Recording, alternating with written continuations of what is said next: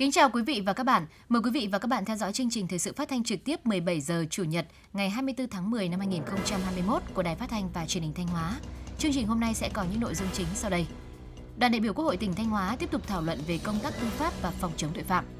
Thanh Hóa chủ động phòng ngừa, kiểm soát và khống chế dịch bệnh, tạo môi trường tốt nhất cho các hoạt động kinh tế xã hội, thực hiện mục tiêu đạt tốc độ tăng trưởng GDP 11% trở lên. Nhiều tín hiệu tích cực từ thị trường xuất khẩu lao động. Phần tin thời sự quốc tế, WHO, châu Âu là khu vực duy nhất trên thế giới dịch COVID-19 có chiều hướng gia tăng. Tổng thống Thổ Nhĩ Kỳ tuyên bố trục xuất đại sứ của 10 quốc gia. Sau đây là nội dung chi tiết.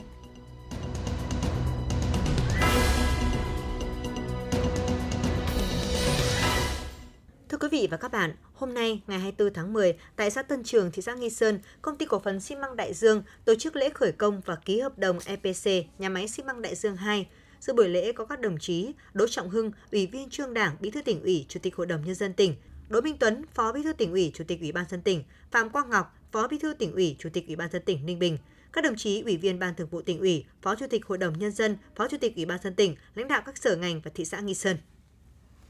Công ty cổ phần xi măng Đại Dương hiện đang đầu tư xây dựng tổ hợp nhà máy xi măng Đại Dương 1, nhà máy xi măng Đại Dương 2 và nhà máy sản xuất vôi công nghiệp Đại Dương tại xã Tân Trường, thị xã Nghi Sơn với công suất 4,6 triệu tấn xi măng một năm, 600.000 tấn vôi công nghiệp một năm. Trong đó, nhà máy xi măng Đại Dương 1 đã được khởi công vào tháng 10 năm 2020. Đến nay đã thi công được khoảng 80% khối lượng, dự kiến hoàn thành và đưa vào vận hành quý 2 năm 2022. Nhà máy xi măng Đại Dương 2 được khởi công ngày hôm nay với tổng mức đầu tư hơn 4.800 tỷ đồng, dự kiến sẽ hoàn thành và đưa vào sử dụng trong quý 4 năm 2022. Phát biểu tại buổi lễ, thay mặt lãnh đạo tỉnh, Phó Chủ tịch Thường trực Ủy ban Nhân dân tỉnh Nguyễn Văn Thi ghi nhận và đánh giá cao sự nỗ lực quyết tâm vượt khó của nhà đầu tư để khởi công dự án, đồng thời khẳng định đây là sự kiện có ý nghĩa quan trọng đối với sự phát triển của tỉnh Thanh Hóa nói chung và của khu kinh tế Nghi Sơn nói riêng. Tổ hợp nhà máy xi măng Đại Dương đi vào hoạt động sẽ góp phần làm tăng sản lượng xi măng trên địa bàn tỉnh, đưa Thanh Hóa dẫn đầu về sản xuất xi măng trên toàn quốc, đóng góp cho ngân sách nhà nước, giải quyết việc làm cho hàng nghìn lao động địa phương, góp phần nâng cao đời sống nhân dân, chuyển đổi cơ cấu ngành, đóng góp vào tăng trưởng kinh tế xã hội của tỉnh. Để tổ hợp nhà máy xi măng Đại Dương triển khai xây dựng và hoàn thành đi vào sản xuất, đảm bảo tiến độ công suất, Phó Chủ tịch Thường trực Ủy ban Nhân dân tỉnh đề nghị các sở ngành, cấp ủy, chính quyền thị xã Nghi Sơn và người dân trong vùng dự án cùng đồng hành phối hợp với chủ đầu tư và nhà thầu với trách nhiệm cao nhất giải quyết kịp thời những khó khăn vướng mắc trong quá trình thực hiện dự án, tạo điều kiện tốt nhất để chủ đầu tư triển khai thực hiện dự án đúng tiến độ. Công ty cổ phần xi măng Đại Dương tập trung huy động nguồn lực, triển khai đồng bộ các giải pháp kinh tế kỹ thuật, nhất là các giải pháp môi trường để dự án phát triển bền vững, triển khai dự án đảm bảo an toàn với tiến độ nhanh nhất và chất lượng cao nhất. Thanh Hóa cam kết sẽ tạo mọi điều kiện thuận lợi nhất để dự án sớm hoàn thành, đóng góp cho sự nghiệp công nghiệp hóa, hiện đại hóa của tỉnh.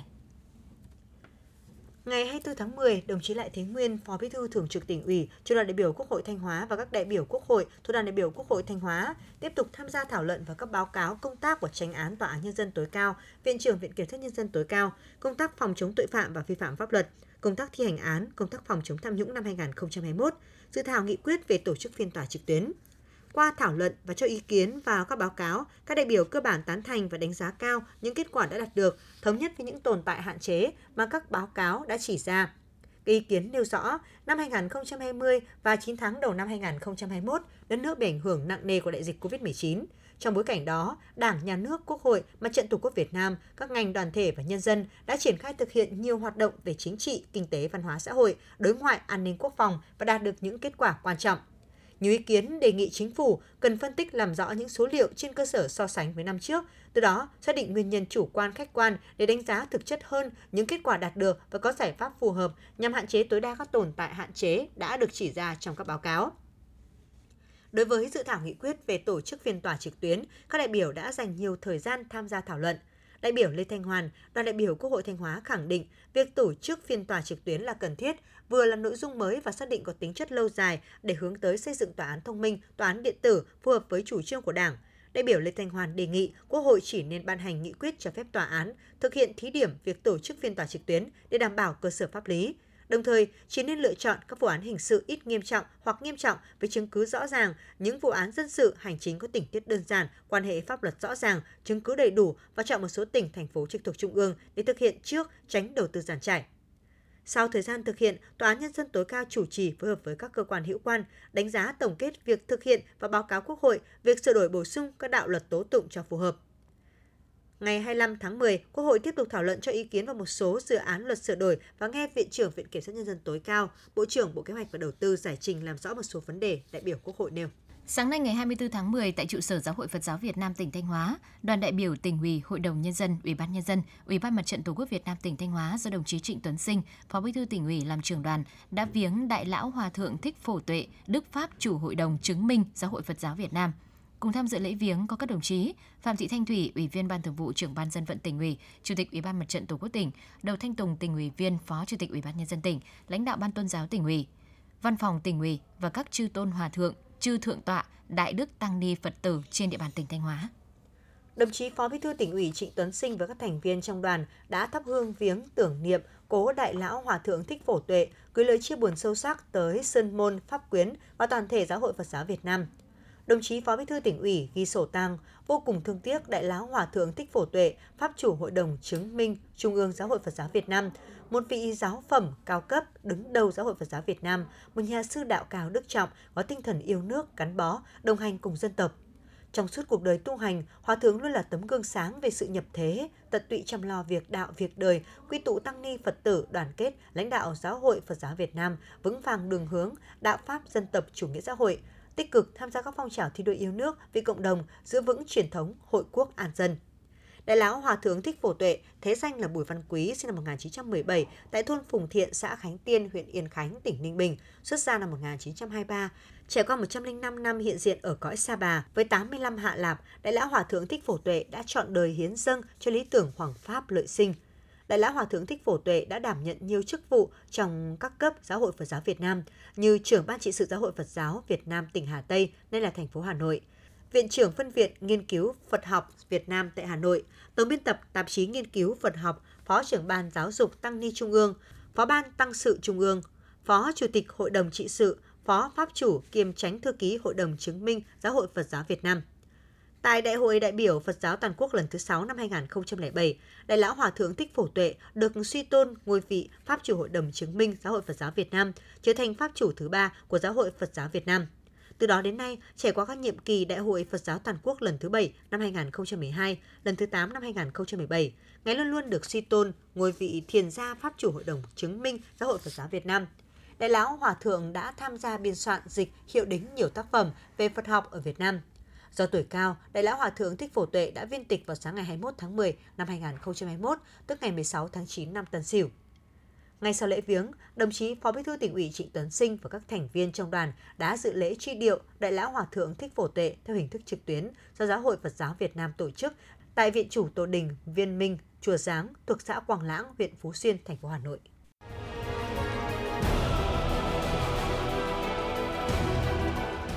Đồng lòng chống dịch COVID-19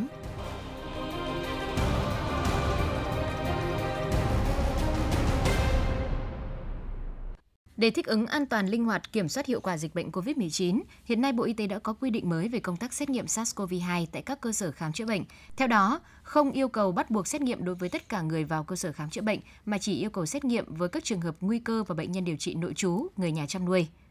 Sau một thời gian, số lượng bệnh nhân sụt giảm mạnh do tâm lý lo ngại dịch bệnh. Đến nay, số bệnh nhân đến khám và điều trị tại Bệnh viện Đa khoa tỉnh Thanh Hóa đang gia tăng. Số bệnh nhân điều trị nội trú tại bệnh viện duy trì từ 1.500 đến gần 2.000 người. Tất cả bệnh nhân nội trú và người chăm nuôi được xét nghiệm real-time PCR. Nhân viên y tế được xét nghiệm tầm soát định kỳ. Riêng với bệnh nhân đến khám bệnh, bệnh viện chỉ xét nghiệm real-time PCR hoặc test nhanh cho các trường hợp có một trong các biểu hiện ho, sốt, khó thở, rát họng, mất khứu giác, vị giác và những bệnh nhân có các yếu tố dịch tễ. Điều này đòi hỏi trách nhiệm cao của lực lượng làm nhiệm vụ sàng lọc, khai thác dịch tễ, phân luồng từ cổng bệnh viện. Theo quy định mới của Bộ Y tế, không bắt buộc xét nghiệm SARS-CoV-2 với tất cả người vào bệnh viện. Tuy nhiên, xác định tình hình dịch tại nhiều địa phương trong tỉnh cũng như trong nước vẫn rất phức tạp. Nhiều bệnh viện vẫn tự trích nguồn kinh phí của đơn vị để test nhanh tầm soát cho bệnh nhân và người nhà. Bệnh viện là thành trì cuối cùng phòng chống dịch nên việc bảo vệ thành trì này đặc biệt quan trọng. Tuy nhiên, bên cạnh các giải pháp kiểm soát, các cơ sở y tế mỗi người dân khi đến bệnh viện phải thực hiện nghiêm khuyến cáo 5K, khai báo y tế trung thực đầy đủ để được sàng lọc phân luồng phù hợp, đảm bảo phòng chống dịch. Trước chiến lược mới trong công tác phòng chống dịch COVID-19 khi chuyển từ trạng thái không COVID sang thích ứng an toàn linh hoạt, kiểm soát hiệu quả với dịch bệnh, các doanh nghiệp sản xuất kinh doanh trên địa bàn tỉnh Thanh Hóa đang từng bước khắc phục khó khăn, chủ động phương án kế hoạch thích ứng an toàn nhằm duy trì và phát triển hoạt động sản xuất. Trước diễn biến phức tạp của dịch bệnh COVID-19, các đơn vị sản xuất kinh doanh trên địa bàn tỉnh Thanh Hóa đã nỗ lực cố gắng để chủ động ứng phó, thích ứng an toàn linh hoạt và tiếp tục đồng hành cùng các cơ quan nhà nước trong phòng chống đại dịch. Tùy theo từng ngành nghề lĩnh vực và quy mô hoạt động, mỗi đơn vị sẽ chủ động xây dựng phương án tổ chức sản xuất linh hoạt, triển khai các giải pháp để mạnh kết nối thị trường, lưu thông tiêu thụ hàng hóa, cũng như áp dụng các biện pháp phòng chống dịch phù hợp trong điều kiện bình thường mới. Tuy nhiên, tính an toàn và không chủ quan với dịch bệnh vẫn là ưu tiên hàng đầu của các doanh nghiệp để bảo vệ thành quả chống dịch và bảo vệ sản xuất. Thanh Hóa hiện có trên 18.000 doanh nghiệp đang hoạt động, đóng góp trên 60% GDP và khoảng 70% tổng thu ngân sách nhà nước trên địa bàn tỉnh. Trong bối cảnh khó khăn, nhưng các doanh nghiệp đã cho thấy tính chủ động ứng phó linh hoạt tùy theo cấp độ diễn biến của dịch bệnh. Với doanh nghiệp sản xuất đảm bảo ở cả 4 cấp độ dịch gồm nguy cơ thấp, nguy cơ trung bình, nguy cơ cao và nguy cơ rất cao vẫn có thể duy trì hoạt động. Với doanh nghiệp dịch vụ thương mại, tùy theo cấp độ dịch sẽ điều chỉnh hoạt động phù hợp hơn. Việc duy trì giữ vững hoạt động trong trạng thái bình thường mới thể hiện sự nỗ lực quyết tâm vượt khó, bảo đảm an toàn sản xuất kinh doanh của mỗi doanh nghiệp, góp phần thực hiện mục tiêu kép vừa phòng chống dịch vừa thúc đẩy phát triển kinh tế của tỉnh. Hội chữ thập đỏ tỉnh vừa phối hợp với huyện Ba Thước, xã Thành Lâm và xã Lương Nội triển khai dự án phát triển sinh kế bền vững, kết hợp hỗ trợ ứng phó dịch bệnh COVID-19. Dự án do Đại sứ quán nước Cộng hòa Nhân dân Trung Hoa tại Việt Nam tài trợ thông qua Trung ương Hội chữ thập đỏ Việt Nam nhằm hỗ trợ phụ nữ có hoàn cảnh khó khăn, còn khả năng lao động, phát triển kinh tế phù hợp với điều kiện, thời tiết, khí hậu và ngành nghề tại địa phương, trong đó ưu tiên phụ nữ mang thai và nuôi con nhỏ dưới 12 tuổi, khuyết tật và hộ có thành viên mắc bệnh hiểm nghèo, người khuyết tật, Hội chữ thập đỏ tỉnh đã nêu mục tiêu kinh phí, thời gian triển khai và số lượng đối tượng hưởng lợi, thảo luận thống nhất quy trình thực hiện. Ủy ban nhân dân xã chịu trách nhiệm quản lý và nhân rộng nguồn vốn sinh kế. Hội Liên hiệp Phụ nữ xã trực tiếp thực hiện báo cáo định kỳ với lãnh đạo địa phương. Để dự án triển khai hiệu quả, ngoài việc lựa chọn đúng đối tượng hưởng lợi, ban tổ chức sẽ thành lập 4 câu lạc bộ để người hưởng lợi tham gia sinh hoạt, trao đổi cùng nhau, đồng thời tổ chức tập huấn cho các đối tượng hưởng lợi về cách tổ chức, quản lý quỹ, vốn và kiến thức, kỹ năng phát triển sản xuất sinh kế cho người hưởng lợi, xây dựng quy chế tổ chức, hoạt động quỹ vốn phát triển kinh tế của câu lạc bộ người hưởng lợi, hỗ trợ vốn cho các câu lạc bộ, ngoài ra còn tổ chức tập huấn truyền thông phòng chống dịch bệnh trong tình huống khẩn cấp cho cán bộ chính quyền trưởng thôn, tổ chức truyền thông trong cộng đồng về phòng chống dịch bệnh và các hoạt động giám sát dự án. Đến trưa ngày 24 tháng 10 tại Bệnh viện điều trị COVID-19 số 1 tỉnh Thanh Hóa có 309 bệnh nhân mắc COVID-19 đang điều trị, đa phần bệnh nhân không có triệu chứng bệnh hoặc bệnh nhẹ.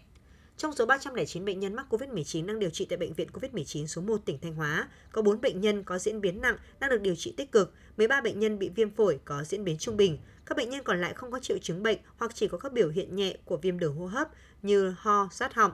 Dự báo số bệnh nhân mắc COVID-19 sẽ còn tiếp tục gia tăng, do đó Sở Y tế tỉnh Thanh Hóa yêu cầu tất cả các bệnh viện trong tỉnh phải đảm bảo các điều kiện sẵn sàng thu dung điều trị bệnh nhân nhiễm COVID-19 theo phương châm 4 tại chỗ với quy mô thu dung điều trị tối thiểu 20 bệnh nhân mắc COVID-19.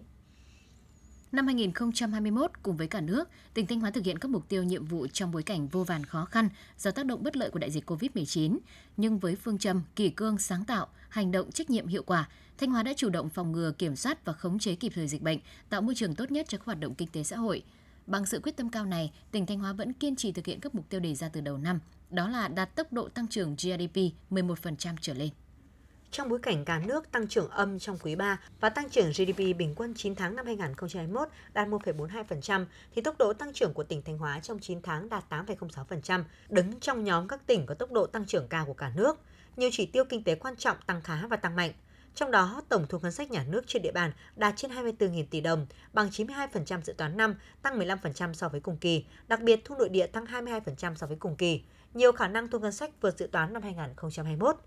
Từng mốc tăng trưởng mà tỉnh Thanh Hóa đạt được qua từng quý cho thấy sự nỗ lực đoàn kết đồng lòng của Đảng bộ, chính quyền, cộng đồng doanh nghiệp và nhân dân các dân tộc trên địa bàn tỉnh trong thực hiện mục tiêu kép vừa phòng chống dịch vừa phát triển kinh tế xã hội đã đem lại hiệu quả rõ rệt. Trong đó, tỉnh đã tạo được môi trường tốt nhất để người dân, doanh nghiệp yên tâm huy động tối đa nguồn lực đầu tư cho phát triển. Và ngay trong thời điểm còn nhiều khó khăn này, nhiều doanh nghiệp không những duy trì được sản xuất kinh doanh mà còn mở rộng đầu tư để đón đầu phục hồi kinh tế. Minh chứng cho việc không điều chỉnh mục tiêu còn có cơ sở từ việc dịch bệnh COVID-19 trên địa bàn tỉnh đang được kiểm soát chặt chẽ, hoạt động sản xuất kinh doanh được đẩy mạnh, đặc biệt là có nhiều dự án đang triển khai, thậm chí có dự án vượt tiến độ so với dự kiến. Mặc dù có nhiều chỉ tiêu hoàn thành và khả năng vượt kế hoạch, song để đạt được mục tiêu tăng trưởng GDP 11% trở lên trong năm 2021, nhiệm vụ của cả tỉnh vẫn còn khá lớn, trong khi tình hình dịch bệnh vẫn diễn biến phức tạp, ảnh hưởng xấu đến các hoạt động kinh tế xã hội, tác động đến mọi mặt của đời sống. Vì vậy, thích ứng an toàn, linh hoạt, kiểm soát hiệu quả dịch COVID-19 theo tinh thần Nghị quyết số 128 ngày 11 tháng 10 của Chính phủ là yêu cầu đặt ra đối với các cấp, các ngành, toàn hệ thống chính trị và đặc biệt là sự nỗ lực cố gắng của cộng đồng doanh nghiệp, doanh nhân và nhân dân trong tỉnh. Do ảnh hưởng của dịch COVID-19 nên 9 tháng năm 2021, tỉnh Thanh Hóa chỉ đưa được 3.450 lao động đi làm việc có thời hạn ở nước ngoài, đạt 57,5% kế hoạch năm. Tuy nhiên, bước sang những tháng cuối năm, thị trường xuất khẩu lao động đang có những tín hiệu khả quan khi nhiều nước trên thế giới đã bắt đầu tiếp nhận trở lại đối với lao động Việt Nam. Sau một thời gian dài áp dụng chính sách cấm nhập cảnh để phòng chống dịch COVID-19, từ đầu tháng 10 năm 2021, chính phủ Nhật Bản đã chính thức dỡ bỏ hoàn toàn tình trạng khẩn cấp áp dụng tại Tokyo và 18 khu vực khác. Nhật Bản cũng đã nới lỏng các quy định nhập cảnh và quy trình cách ly đối với du khách và lao động nước ngoài, đồng thời bắt đầu mở cửa dần để tiếp nhận lao động nước ngoài theo các diện thực tập sinh, kỹ năng đặc định, kỹ sư, kỹ thuật viên, điều dưỡng. Bên cạnh đó, Nhật Bản cũng ban hành hàng loạt các chính sách tăng lương, hỗ trợ, tạo điều kiện cho lao động nước ngoài tại nước này. Những động thái trên nhằm ổn định thị trường lao động tại Nhật Bản nhưng cũng mở ra cơ hội lớn đối với lao động Việt Nam nói chung và Thanh Hóa nói riêng, bởi Nhật Bản là thị trường xuất khẩu lao động chủ lực của tỉnh Thanh Hóa. Anh Nguyễn Khắc Bình, Giám đốc tuyển dụng công ty cổ phần nhân lực Tadashi nói. Do thiếu hụt nguồn nhân lực trầm trọng, Nhật Bản đã tạo nhiều điều kiện thuận lợi đối với người lao động Việt Nam như tăng lương hàng năm, hỗ trợ người lao động Việt Nam mất việc làm tại Nhật Bản, gia hạn gia hạn visa ca trừ đồ từ 3 năm làm việc lên 5 năm đối với người lao động Việt Nam. Ngoài thị trường Nhật Bản, một số thị trường truyền thống của Việt Nam như Hàn Quốc, Đài Loan, Trung Đông và một số nước châu Á cũng đã bắt đầu tiếp nhận trở lại đối với lao động Việt Nam, đồng thời có một số thay đổi về chính sách nhằm tạo thuận lợi hơn cho lao động nhập cảnh. Để tận dụng tốt cơ hội từ thị trường lao động nước ngoài, các địa phương đơn vị trong tỉnh đã đẩy mạnh hoạt động tư vấn, kết nối cung cầu lao động, đào tạo nghề, đào tạo ngoại ngữ cho người lao động. Ông Trần Quang Trung, giám đốc công ty Việt Trung nói: Thì tiếng Anh ở đây đấy thì chúng tôi thể đáp ứng được từ 6 đến 7 chấm và đào tạo là phải đào tạo thật và phải học thật. Và cái kiểm định đây là do nước ngoài cũng như là tiếng Nhật. Thì chúng tôi đã chuẩn bị một nguồn nhân lực thì hiện nay nó cỡ tầm 300 đến 400 đang đào tạo tại chỗ. Và các em này là có những người chủ yếu là lao động phổ thông, rồi những người đã có bằng cao đẳng đại học. Và các em học để đi lao động theo cái tay nghề, chất lượng cao. Chị Đỗ Thị Yến, phường Nam Ngạn, thành phố Thanh Hóa cho biết. Trong thời gian dịch cũng là thời điểm uh, tốt để cho bọn em trau dồi thêm tiếng Nhật, tìm hiểu thêm văn hóa của Nhật Bản để sang bên Nhật uh, có đủ hành trang tự tin để làm việc và học tập ở bên Nhật thật tốt ạ. Năm 2021, tỉnh Thanh Hóa đặt mục tiêu đưa 6.000 lao động đi làm việc ở nước ngoài. Đây là một nhiệm vụ khá khó khăn trong bối cảnh dịch COVID-19 còn diễn biến phức tạp. Tuy nhiên, với những tín hiệu khả quan từ thị trường lao động những tháng cuối năm và sự chủ động của các địa phương, đơn vị Thanh Hóa đang nỗ lực để đạt gần nhất so với mục tiêu đề ra. Quý vị và các bạn đang theo dõi chương trình thời sự phát thanh của Đài Phát thanh và Truyền hình Thanh Hóa. Chương trình được phát trên sóng FM tần số 92,3 MHz. Tiếp theo sẽ là những thông tin đáng chú ý. Sáng nay ngày 24 tháng 10, đoàn thẩm tra huyện đạt chuẩn nông thôn mới, thị xã thành phố hoàn thành nhiệm vụ xây dựng nông thôn mới tỉnh Thanh Hóa đã tổ chức thẩm tra mức độ đạt tiêu chí huyện nông thôn mới năm 2021 cho huyện Triệu Sơn. Đến nay huyện Triệu Sơn đã có 100% số xã đạt chuẩn nông thôn mới, hoàn thành 9 trên 9 tiêu chí huyện nông thôn mới, vượt trước một năm so với kế hoạch.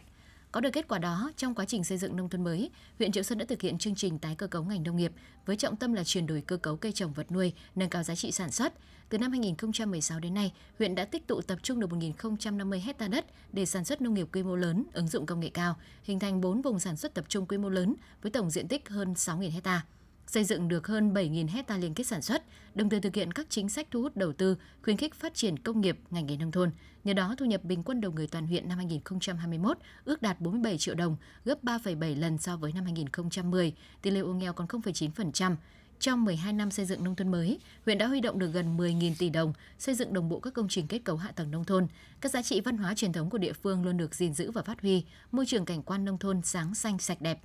Căn cứ vào kết quả thẩm tra thực tế và báo cáo của các sở ngành, đoàn thẩm tra đã thống nhất huyện Triệu Sơn hoàn thành 9 trên 9 tiêu chí huyện nông thôn mới, đủ điều kiện để trình Văn phòng điều phối nông thôn mới Trung ương xem xét thẩm định, xét đạt chuẩn huyện nông thôn mới năm 2021.